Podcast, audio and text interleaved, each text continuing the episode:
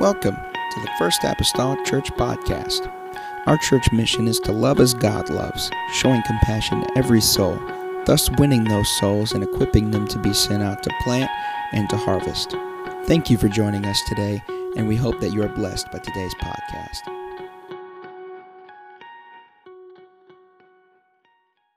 Chapter number five this morning, Galatians 5. We are in a series about one another about one another. We have looked at acknowledge, acknowledge one another. Uh, we have looked at love one another. And this morning we're going to consider serving, serving one another. Again, whenever you take all of the one another scriptures and you kind of break them down, uh, to my estimation, you could really uh, sort them about five headings, and that being acknowledge, love, serve, uh, pacify, which would be at peace, and uh, also exhort and uh, approaching it the way that we have been approaching it because from my estimation and my opinion uh, you will not you will not exhort someone that you're not at peace with. And you will not be at peace with someone that you're not willing to serve. You for sure won't serve someone that you don't love. And you will not love someone that you can't even acknowledge. So that's the reason why we have set this up amen in this direction this morning. Galatians 5 just one verse of scripture although i have plenty others along the way this morning Galatians 5 and verse number 13, the Apostle Paul, writing to the church of Galatia, says this. He says, For brethren, ye have been called unto liberty. Only use not liberty for an occasion to the flesh, but by love serve one another but by love serve one another. And there already is tying together my last week of love and this week of serve. You're to serve by love. Amen. And so uh, we need the Lord to touch us today, to open our hearts and understanding. Father, I come to you this morning so grateful, Lord, for being in this place and in this house. I pray, Lord, today that you're able to help us. God, I pray, Lord, in this service today. God, anoint our minds and understanding. Every individual, Lord, sitting under the sound of my voice, I pray, God, today that we're able to glean from the word of the Lord, glean from the scriptures today to see, Father, what they would speak, what they would say, Father Jesus, into our lives. God, we'll give you the praise and the honor and the glory, Lord, for what you do and for what you accomplish, Jesus, in this place. In Jesus' name that I pray. Amen amen. Can the church say amen? Hallelujah. You may be seated. If you're warm, say amen. Amen. Let's go kick that back another degree. Brother Fred, please. I'm in agreement. If you're cold, I don't know. Um, sit closer to your neighbor if it's appropriate.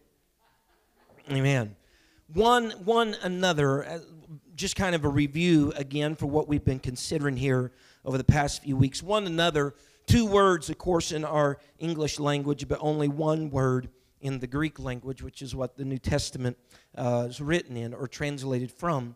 Expresses an action in, done in two or more directions. So it carries the idea of one another or each other something that happens reciprocally. Uh, you do it and they do it as well, or mutually uh, between two or more people. And again, we started out this series understanding that this one anotherness is what I'm saying all times. This one anotherness is a well founded biblical principle. The Bible told us in our first lesson so we, being many, are every one members, one of another. And again, in the New Testament scripture, that word is used about 100 times in 94 verses in the New Testament, 47 of them, give or take, amen, 47 of them are commands given unto those who would follow the Lord Jesus Christ. And whenever I look at them, once again, we come up with about a quarter, a quarter of those 47 uh, are one another commands have to do with serving, serving one another. Twelve times the call to serve one another is repeated in the New Testament. It is recorded by four different authors. It's recorded in eight different books of the New Testament scripture. And it's another one of those commands that's similar to last week of love one another. It's one of those commands and statements that comes directly from Jesus Christ, where we get some uh, second tier, like from Apostle Peter or Apostle Paul, or even James, uh, this one comes directly, is one of those that come directly from the Lord Jesus Christ. And so I think we should place a lot of importance, a lot of value, a lot of worth on that. Although all these uh, are good and well, whether they came uh, uh, from Peter or Paul or such, these just seem to carry some weight since we hear them directly from the mouth of the Lord Jesus Christ. And so to serve, to serve, we're already three now in here, to serve must go beyond just acknowledging them. To serve must go beyond acknowledging, it must go beyond loving or making a choice. Amen. As we talked last week, to love one another, because those two things are really just prerequisites to serving. The prerequisites to serving. You, you acknowledge and love someone, and as a result of that, you have the ability then to serve them because you will not normally serve somebody you do not love. Not normally. I know there's cases that some maybe do, but not normally will you serve someone you do not love. And for sure, not serve someone you're not even willing to acknowledge. You know, it's kind of like the priest and the Levite that go by, and they even kind of give a little pause at the at the Samaritan, or rather at the man that fell among thieves, but they didn't serve him. They just kind of went on by. But the one who was the good Samaritan came, the Bible says, to where he was acknowledged him, and by love served him by putting him on their own beast and taking care of whatever cost and expense was necessary for him at the end in order to get back uh, to good health. And so our text in Galatians 5 says, By love, serve one another, which means this by means of love. By means of love, serve. So we go back to John 13, where we spent a lot of time last week we go back to John 13 because it's this idea of serving uh, that's also within that chapter. That, as last week we've seen, the idea of loving was in that chapter. As a matter of fact, it seems as though the Lord was asking them to serve and then later told them on what basis they were to serve. They were to serve on the basis of love. Jesus has in John 13 just finished washing his disciples, all of his disciples' feet. That's serving. That's serving. He just finished washing all of his disciples' feet and he spoke to them and commanded them to wash one another's feet. And then a little later in the scripture, as we seen last week, he brought to the forefront the key to their service. The key to them being able to wash one another's feet would be because there would be a new commandment, so to speak, and that is that they would love one another even as he had loved them. But whenever you look at John 13, like verse number one, whenever this is starting out, it begins to speak how Jesus loved his disciples. Bible says that he loved his own that was in the world, the Bible says. Says that he even loved them until the very end. And then after it makes the statement of his, his love for them, we see him disrobing himself from the garment that he normally wore. The Bible says, girding on himself a towel and the majesty of glory was stooping before menial, corruptive, mistake ridden men and going down before their feet and washing each of their feet. And this is something that's quite bizarre in the culture of their day because they had no other example in their culture, even in ancient literature outside of the Bible, of a superior that ever stooped and washed the feet of somebody that was, quote unquote, according to class, inferior to them. There was no other example like that. In the Bible or other literature, there was no other example like that. As a matter of fact, the old, old uh, patriarch preacher, if you will, John Wesley, he observed he observed in his lifetime from reading and studying he said in the first century which is the time frame that we're talking about right here that neither the romans all right neither the romans nor the greeks even had a word in their vocabulary for humility. They had words for servants, they had words for slaves, but they didn't have a word in their vocabulary. This is serious for humility, for lowering oneself, lowering oneself on behalf of another. It was totally foreign to them. Could you imagine? I mean, if, if, if, if there was another language outside of those that had a word for humility, they would have to figure out some other way to translate it to these folks because they didn't even have a word for it. They didn't have a word for it. That, so that goes to show us how just obscure this idea of serving one another or lowering ourselves on behalf of another was in their society. They had no term to describe it. And so, what they did not even have a term to describe, Jesus exemplified before them among his disciples. He gave them an object lesson. That's really what happened there in John 13. Jesus gave them object. I mean, how are you going to convey something people don't have a word for? Well, I'll show you. So he gave them an object lesson for something that was totally foreign to their society, totally foreign to a superior serving an inferior, and he illustrates it right there before them. And then he, he throws a curveball. Yes, Jesus. He throw not literally, all right. He might have somewhere in his earthly ministry, I don't know, but you know, a rock in it, but nevertheless. Amen. He, he threw a curveball because he uses something the disciples said kind of against them. He, he kind of did a little bait and switch. I do that sometimes up here. I get you all like, yeah, is that you agree with that? And you're like, yeah, and then I just turn the door on a hinge, you know, in the opposite direction. I just set you up for something. And so that's what he did for them in John 13 and verse 13. He says, speaking to his disciples, he says, Ye call me master and Lord, and ye say, Well, for so am I. So they're like, Yeah, you're our master, Lord. We've been following you around, you know, for three and a half years. We've ate where you ate, lodged where you lodged. Yeah, master and Lord. And verse 14, he says, If I then, here he goes, if I then, your Lord and master, have washed your feet, he says, Ye also ought to wash one another's feet.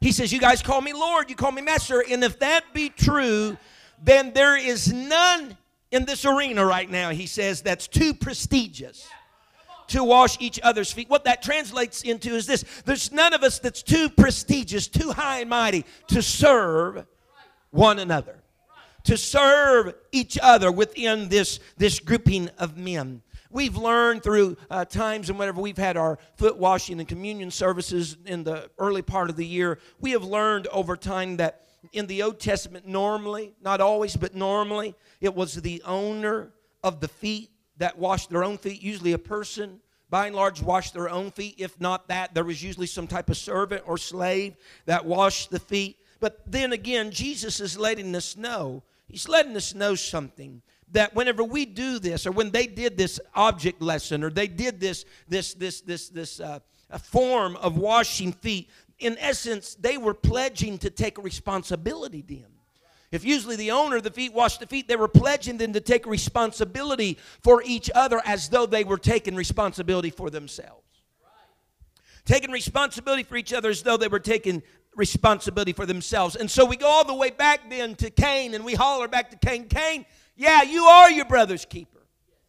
You are your brother's keeper. You, you are, to a certain degree, responsible for one another. The Bible says in 1 Peter 5 and verse 5, he says, likewise, he's just been talking about the elder, okay? He says, likewise, ye younger, submit yourselves unto the elder. He's speaking about the elder and the elder's submission to God. And so now he says, likewise, younger, submit yourself to the elder, because the elder, uh, uh, elder that is, that is submitted to God, then the younger can be submitted to the elder. He says, so submit yourselves unto the elder. And then he follows it up with this, yea, all of you be subject one to another and be clothed with, there's that strange word for their day, humility. For God resisteth the proud and giveth grace to the humble. Again, now the book of Peter is written to the strangers of, of various areas, like to the strangers of Galatia and Cappadocia and, and Asia. So, strangers, not just Jews, but it's written to a, a, a melding, if you will, of people Jew, Gentile, strangers. Amen. And he says this in the scripture He says, Your submission or you subjecting to one another that that servanthood he says yea all of you in other words this is good for the saved the unsaved it's good for the elder and it's good for the younger. What he's trying to do is, he said, this isn't just for a certain classification of people. It's not like the high class should only serve each other. And it's not like all the younger ones should just serve each other, but there's a crossing over. There's a crossing over the younger serving the elder, the elder serving the younger. There's a crossing over the poor serving the rich, and the rich serving the poor. There's a crossing over the Jew serving the Gentile, and the Gentile serving the Jew. He says, All of you. He says, All of you. In other words, he said, The saved needs to serve the unsaved and the younger needs to serve the older, and vice versa. All of you need to subject yourself and take on this role of submission and servanthood to one another. In so much, he tells us, he says, be clothed with humility. Now, Peter was there the day that Christ washed everyone's feet. His feet was washed by Christ because he was a little pious and a little proud, and he said, Lord, you're not going to wash my feet. No, no, no, no, no. You, you know, because he understood this is this is the one they were calling master. You're not going to wash my feet. Christ said, if I don't wash your feet, then you have no part with me. And Peter, man, he jumps to the opposite side of the spectrum. He said, Lord, he said, wash my hands and my I mean, like, bathe me, Lord. You know, I mean, I, I, don't. I want to have part with you. And so Peter was there when all this happened, and he's saying here now in the book that was written by him, he says, "Be clothed with humility." I wonder if Peter is remembering that moment back in John 13 where Jesus girded on himself a towel and did the role of a servant to him and the other disciples because the word clothed here comes from a Greek word that means an apron of a servant. What he wears while he is working. Peter was saying, Put on that servant apron. Put on that servant apron. Put on put that towel around your waist like Christ put that towel around his waist. And have a distinguishable attire of one that is subjecting, one is, that is submitting, one that is serving. Man, that's what I want. You know, I, I don't want people to have to search and dig and be like, man, they're looking for gold and silver to be able to find that I'm a servant. You know what I'm saying? I don't want them to have to put me under a microscope to see if they can find any type of distinguishable trait. They'll set me aside as a servant. No, no, no. I want it to be apparent as it was then that I have, I, am clothed, if you will. I'm covered, amen, with the mindset, the mentality, and, and the serving aspect a part of our life. Every good church is a serving church. Every good church is a serving church. We serve each other. We serve new people that come in. We serve our community. Every good church Yes, is a serving church. And here's, here's motivation for being so. Here's motivation for serving. Because God resisteth the proud. I do not want to get on the wrong side of God. God resisteth the proud, but he gives grace to the humble. Now, you talk about God resist, that word resist, it was a military term that they used it means that he set his army in battle array against. God sets, God sets his battle in array against you whenever you're not serving, whenever you become proud or prideful and not. I don't, Let me tell you something. I got enough to deal with without being on the bad side of God. Huh? Life serves enough stuff uh, uh, than for God to get everybody in the heavens turned toward me because I've got a little air about me. Amen. So he resists. Amen. But there's something deeper here. There's something deeper here. When we will not serve each other, there's something deeper. It may very well be that we don't love each other. Galatians 5 says, by love serve one another. So there could be there could be something more telling than when we refrain from serving one another. It could be an issue of loving. Could have an issue of loving one another. So so whenever you look at look the word here, serving, of course, it's it's the giving of yourself to others, all right? For, for, for their benefit, on their behalf. But look what, look what happens. When you give yourself to others for their benefit and on their behalf, look what happens. Notably, God then gives grace to the server. He gives grace to the humble. He gives grace to those that are serving. So here it is. As we give to others, or as we serve others, God will give and serve us.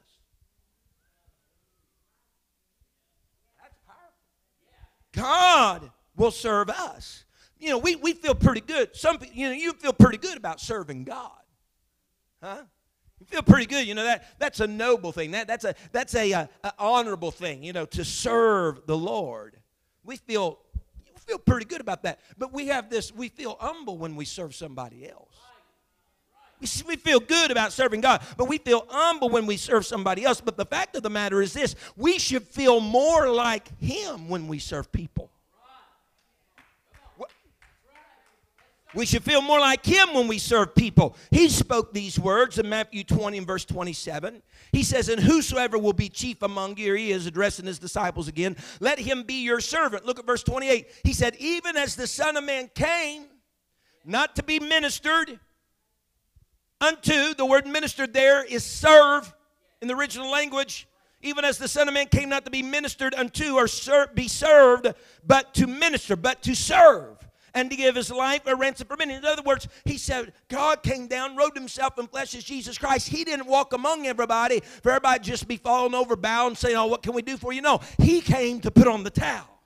He came to serve. He came to give his life for other people. And so, whenever you start to give and serve other people, you should feel more like He. You should feel more like Him because that's what He did. That's what He did. So he came not to be served, he came to serve. Look, if you will, Philippians 2. I'm I don't know if I got that. Philippians 2 5.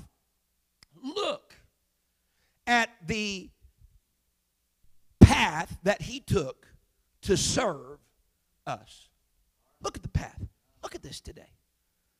Philippians 2 and verse number 5. Let this mind be in you which was also in Christ Jesus. The word mind there can be translated mind, heart, soul. Let that be in you, which was also in Christ Jesus. Who, that's Christ Jesus, being the form of God, thought it not robbery to be equal with God. But look at verse 7. But made himself of no reputation and took upon him the form of a servant and was made in the likeness of men. And being found in fashion as a man, he humbled himself and became obedient unto death, even the death of the cross. Wherefore God also hath highly exalted him and given him a name which is above every name. Now look at this. Whenever we follow the pattern of Jesus Christ, which we're admonished to do, when we follow the pattern of Jesus Christ, we serve people. But just like Christ, when he served people or when we serve people, then God will exalt you. When you serve people, you don't have to worry about exalting yourself because God will exalt you. See, society has things in reverse. They think if they don't take care of themselves, nobody will. I got to look out for myself. I got to look out for my own things. I got to look out. Everything's about me. I got to look out for myself because if I don't look out, I know that one, that one, this and no. Nobody going to look out for me if I don't look out for myself. But that's against the biblical principle. The biblical principle is this: if we'll look after one another, God will look after us. If we'll look after one another, God will exalt us.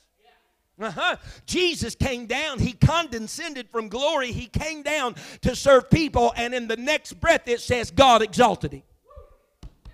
He came down, but God exalted him. Not only that, the Bible says, and he gave him a name above every name. They called him Jesus. Now, listen to me. Ha- have you ever called someone a certain name because their actions mirrored that person? Have you ever done it? Sometimes I get that in my family. Sometimes in my family, sometimes uh, sometimes I, a little honor, and I get like Grandpa Weisenberger, and they say, "Hey, Junior." And so, so they're calling me by his name because whatever I'm doing at that moment is mirroring his actions, mirroring that person. I'm acting somewhat like Grandpa Weisenberger. Whenever you take the row of serving people, God will exalt you, but he'll place a name on you too because you're acting a whole lot like. You're acting a whole lot like Jesus did whenever he walked along here in shoe leather. He said, I'll give them a name. I'll call them after what they are patterning themselves after right now. Someone say amen. And look now, Verse 5, it tells us, it says, Let this mind or heart or so, which is the totality of the frame of man, let this heart, if you will, be in you. That tells me we have control over this servant thing. We have control over this servant thing. Everybody say, let. Let this mind be in you, which was also in Christ Jesus. A servant heart. Let that heart be in you. A servant heart. Now look at verse 8. Look at verse 8. Being found in fashion as a man, he this is speaking of Christ, he humbled himself and became obedient to death, even the death of the cross. Watch it. So humble people, humble people, servant like people are obedient to death. Now just follow me. Namely, the death of their flesh. That's what happened to Jesus. He went to a cross. What died on the cross was the flesh of Jesus. He was obedient to his flesh dying. Servant like humble people are obedient to the death of their flesh. What that means? To the death of themselves. Self. S E L F when you can readily lay down self on a cross and let self be rejected and let self be ignored, you've entered the office of a servant like him. Mm-hmm. Mm-hmm. Listen, normal, normal, normal execution, normal death among the Jewish society was by stoning. You listening to me? Normally it was by stoning. Whenever the Jews normally executed a person, you can read it all the way up into the New Testament time. When they normally executed wrongdoers, they normally did it by casting them off many times the brow of a hill, something like that, something that was already high. Cast them off a brow of a hill. Those who were the accusers for against this wrongdoer, they would cast some of the first stones, and then other people would gather in together and they would cast stones at the individual as well. And so, normally, for them to kill a wrongdoer in their society, they would cast them down. You hear me? They would cast them down. But by virtue of the Jews and all those at this time of Jesus' death being under the Roman Empire, Jesus was not cast down to die, he was lifted up. Mm. He wasn't cast down, he was lifted up by the will of God. Amen. He wanted his servant, his servant doing, if you will. He wanted his servant along uh, with him denying his flesh. He wanted that servant, Jesus Christ, that Christ that would deny his flesh on the cross. He wanted that boy, when it was all said and done, not for him to be cast down, but for him to be lifted up. In so much that above the head of that suffering servant, above the head of that one that was allowing self to die on the tree, the Bible says in the Gospels, in three different languages, it was written above, above his head, King of the Jews. The Bible says that one said, well, you really should have wrote that he said he was king of the Jews. He said, well, what I've written is written. It just stated King of the Jews, but what was written was right because God wanted his servant, God wanted his suffering servant not to be cast down because God exalts his servants. You're not going to cast him down, you're going to lift him up and you're going to declare him king. He's taken the role of a servant, but I'm going to call him king. Honey, whenever we mirror after the pattern of the Lord and you take up on the role of servanthood to one another, He will exalt you. He'll give you a name. He'll give you an office.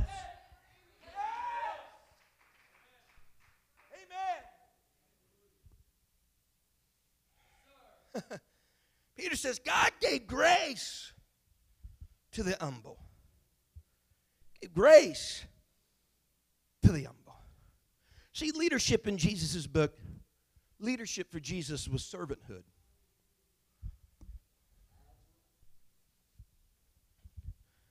God came down, incarnate, and enfleshed himself in Christ Jesus. He didn't change who he was. All he did was got on a level where he could relate to mankind. And so he submitted himself to a level where he could relate to us and where he could demonstrate his love for us in a way that we could understand it. And he led us then in how to submit our lives to each other and to him and to serve him and others with our lives.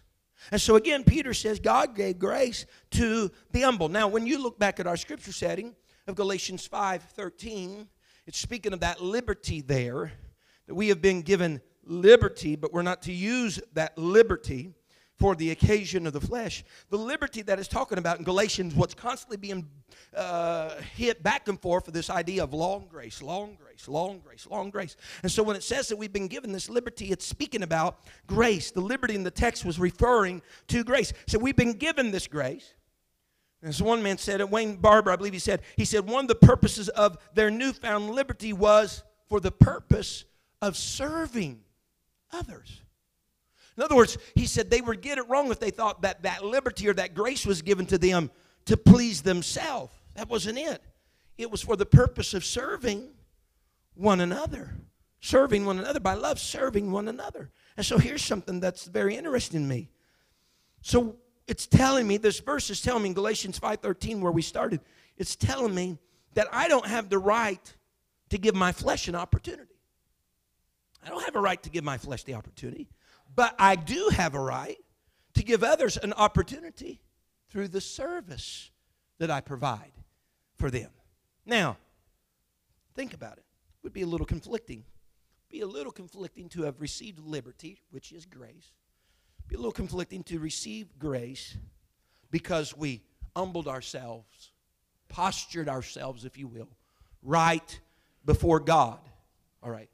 So, because He gives grace to the humble it, it would seem a little conflicting that I'd receive grace because I've postured myself and humbled myself before the presence of God to turn around then and exalt myself among my peers. You follow what I'm saying? Would seem a little conflicting to do that. Because that grace came to me because I postured myself right before God. And the fact of the matter, it continues to come to me because I keep a good posture then among my peers as well. That I don't only show myself as a servant to God and He extends grace, but I show myself as a servant to them so they can experience His grace through me. One boy said it like this He said, You can't be looking down on others and up to God.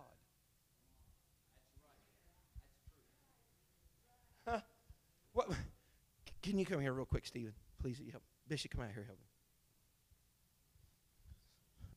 So, here, Bishop, I'm going to get you over here. Just, all right, stand up here so we can have a little higher level for God here. Although God is omnipresent, He's all around. Okay, I'm just, the way, get over here. You're just a normal person. I'm sorry. You're just a normal person. Hey, you could have been the devil, though, you know.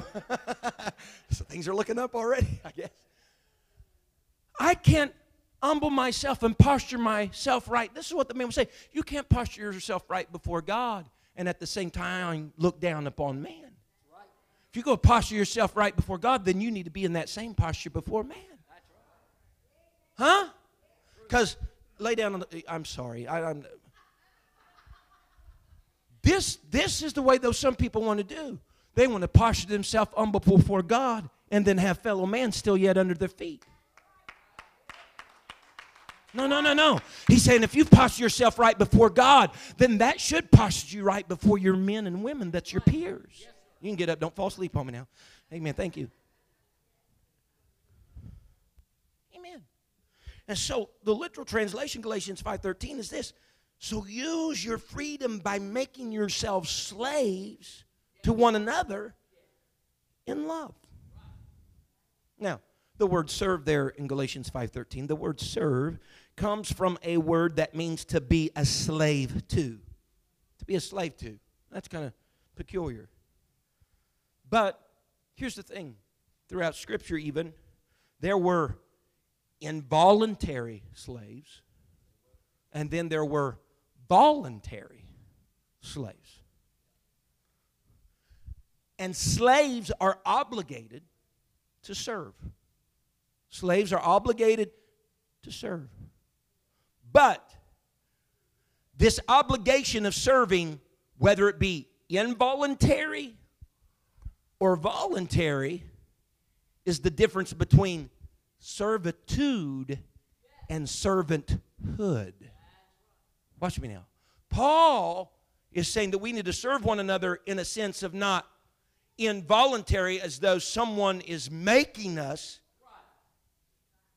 that some outside force is making us serve, but he's wanting our slave or our servanthood to be an obligation that we impose on ourselves. It's kind of the difference between the slave that worked for his master for all those years. At the end of seven years, he could be released. But if he loved his master, the Bible says, they could do the things necessary and he could continue with his master beyond those seven years, not because his master said, You got to stay here, but because he felt compelled himself to stay there. That's the type of servant I'm talking about. Not that some outside force is saying this is what you got to do. See, the difference between serving the way Paul's talking about, the difference between serving, some people serve because they have to, others serve because they want to.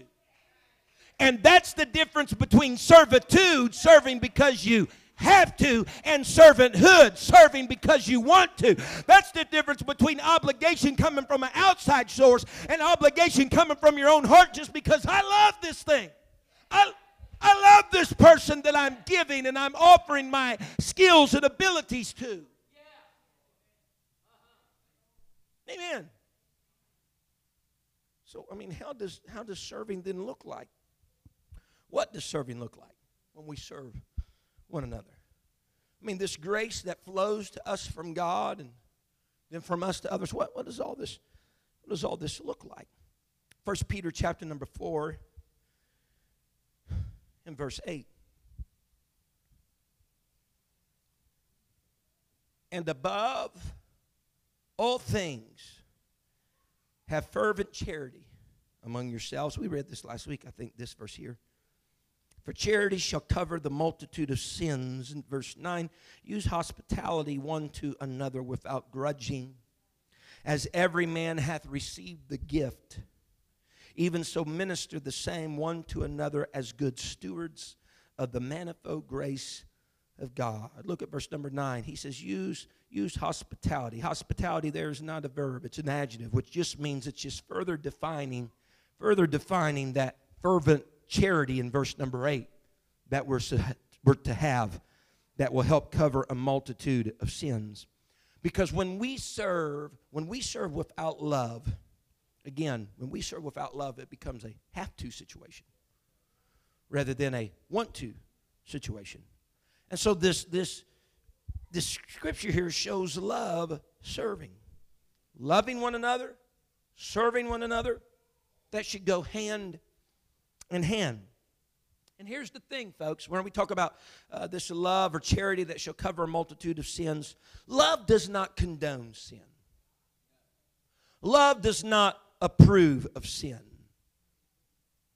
But neither should love broadcast, highlight on a reel another's sin. See, the, the, the, the, the, proper example of love serving properly, I would believe, would be the Old Testament story of two sons of Noah by the name of Shem and Japheth. Bible says that their other brother Ham discovered their father Noah in his tent. He was naked and he was in a drunken state. He made a mistake. Ham broadcasted. Ham broadcasted. But Shem and Japheth approached their father's tent by walking backwards with a garment draped on their shoulders to cover up their father's nakedness. Were they condoning what dad done? No. Were they approving? No. But they weren't going to broadcast it to the world and highlight it either. Amen. That's love serving. Love serving here, love serving here in 1 Peter 4. That's not love being blind. That's not love being blind. Love serving here, this is love being aware of a mistake and a failure, but loving anyway. Not love being blind. Love's well aware what's going on, but it's not it's not holding it like an anvil above somebody's head. It's it's loving anyway. But the key to the serving in this recipe, if I could call it that, the key the key to serving in this recipe there I think is in verse number verse number 10. as we receive grace, that's what he's talking about. Have you received the gift? And we understand the gift as you continue to read the verse. The gift is the grace, the manifold grace of God. As we receive the grace, which we got because we must have been humble, so you received the grace, you should then serve or you should minister, as it states here. Minister or serve that grace to another. Now, here's the deal you don't have grace inherently, all just wrapped up in yourselves. Look what the Bible says. Verse number 10 you received it. Huh? You received grace. It's not like you had it in your pocket. There it is. You received it, it was given to you. You received grace. Something that was given to us. And he says there in, back in First Peter 5, he said it was given to the humble servants. And look now what he says. He says, Now that we've been given grace, we've been made stewards of that grace. Stewards indicating I don't own it, but I'm manager of it.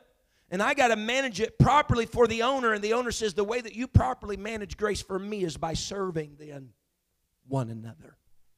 Serving one another. Romans 12 and verse number 10. He says, Be kindly affectioned one to another with brotherly love, in honor, preferring. Everybody say, preferring. Preferring one, one another. Uh, a common statement of Gary Lynn, Gary Smith, always was, prefer your brother. Come on, prefer your brother. He always did that. Ever since a child, I remember Gary Lynn Smith saying, Come on, prefer your brother. It says preferring, it's telling us it's to be a habitual practice. It's just not a one time deed. Giving preference, look at it now here in the verse. Giving preference to one another comes on the heels again of love, kindly, affection. When we talk about honor, we're talking about worth. When we're talking about honor, we're talking about value, merit of something or someone. And so when we prefer someone, we honor them, we value them with worth. Whenever, whenever we serve someone, we're, we're deeming that other individual as having much worth or much value. And again, all the members of the body of Christ are interdependent. We are dependent upon each other. None can be independent. The Bible tells us in 1 Corinthians 12 25, the members should have the same care one of another. They should have the same care one of another. The NRSV says it like this outdo one another in showing honor. Outdo one another in showing honor. Now, I want to back back up if we can to Philippians 2 again and a few verses prior to what we read just a while ago. Philippians 2 and verse number 2. Here is Paul. He's speaking. He says, Fulfill ye my joy, that ye be like minded, having the same love, being of one accord, and of one mind so, man, he's going down the list. There's a lot of things here that's causing my mind to think about unity. Like minded, same love, one accord, one mind. He said, Let nothing be done through strife or vainglory, but in lowliness of mind, let each esteem other better than themselves. Here's, here's something marvelous that happens. When each of us serve the other, better than our, as better than ourselves, esteem the other as better than ourselves, something marvelous happens in this serving one another mechanic. When that happens, no one goes without being served. That's simple. But if everybody in this audience would serve each other, you wouldn't have to worry about not being served because if everybody did what they should do, you would be served. Not by yourself but by someone else. So whenever we get it right, when we get it right, nobody goes without being served or serving. Mm-hmm. Nobody does. Sometimes I, I don't want to serve anybody because I got this self preservation thing going on. Again, who's going to take care of me? Me, myself, and I.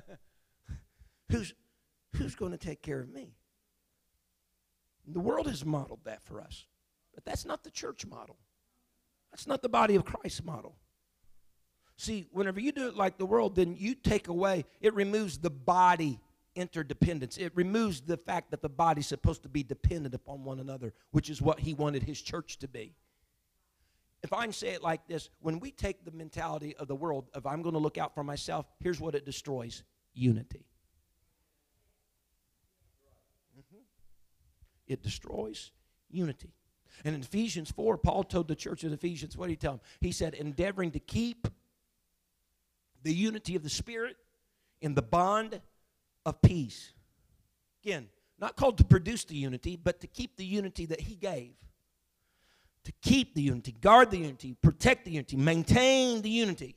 And one way in which we do that is by serving one another. The main focus in Ephesians, we've done a series on Ephesians. The main focus in Ephesians is the church. It's all about the church, seemingly. Except whenever you get to chapters 5 and 6, he begins to hone in on these varied relationships that we have in our life.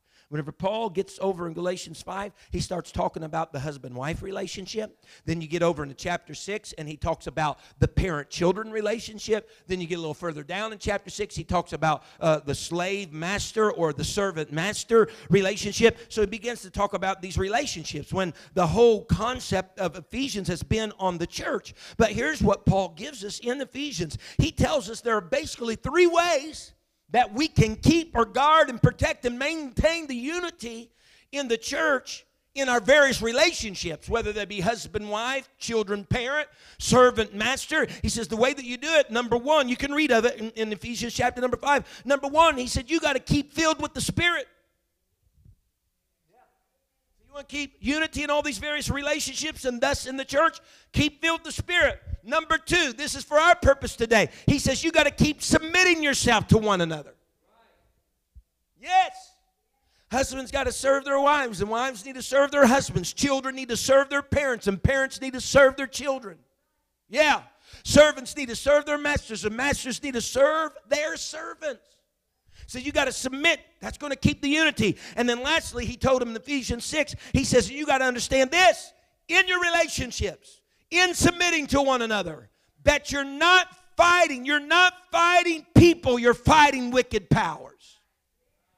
Huh? That's in Ephesians 6, where he's talking about taking the whole armor of God because we wrestle not against flesh and blood, but principalities and powers, rulers of darkness, spiritual wickedness in high places. Yeah. Said you got to keep in mind. He said so you need to be filled with the Spirit. You need to be submissive to one another and understand you're not fighting people. You're fighting powers. It's not he's against her and she's against him. It's not the children. You understand?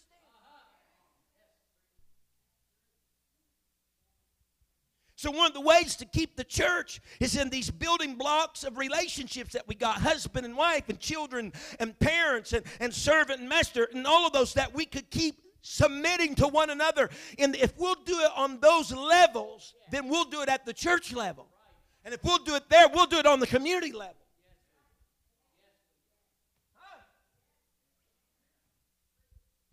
Because it's a slap in the face. Hear me now. It's a slap in the face if you can submit or serve somebody else in this church and you can't do that for your husband or wife.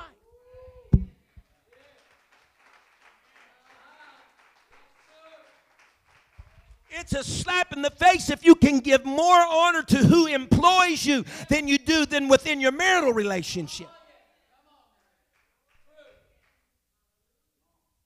Uh huh. Uh huh. Oh yeah. Because sometimes the wheels comes off servanthood in the church because it's come off in the family or it's come off in the parent-child relationship or it's. Mm-hmm. Like oh, all of man, I feel something. Man, there's a thorn in my flesh. Yeah, that happened some days ago. It just now came to surface here.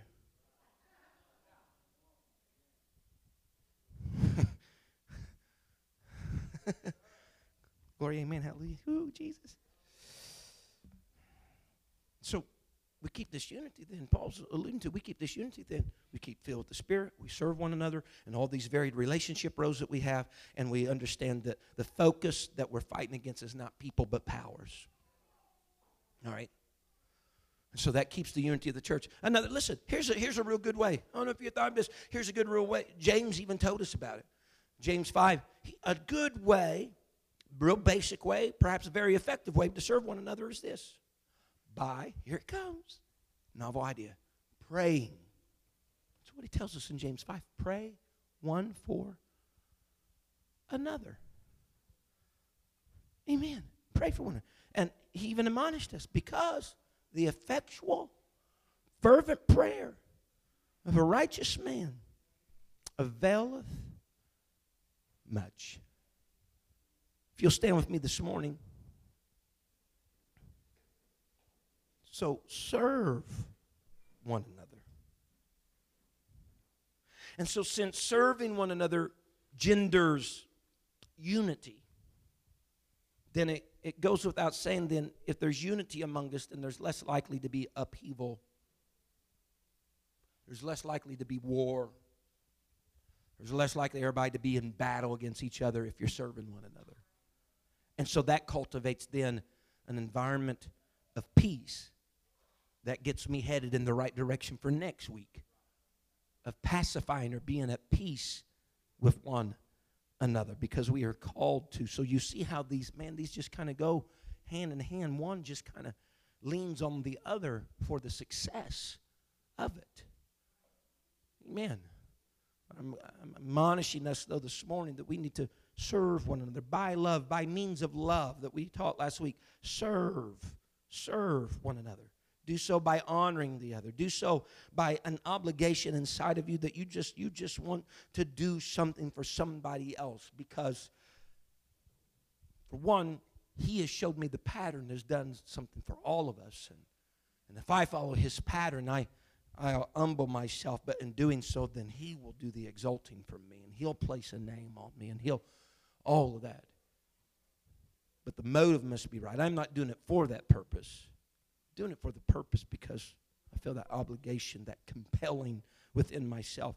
Everything that happens, the exaltation, that all that, it's just a byproduct of what I have a desire, inherited desire to do. I've been given so much, I just feel like the gift can't stop with me. I'm a steward and I got to share it with others because that's what the owner of the gift of grace would have me to do share it with somebody else.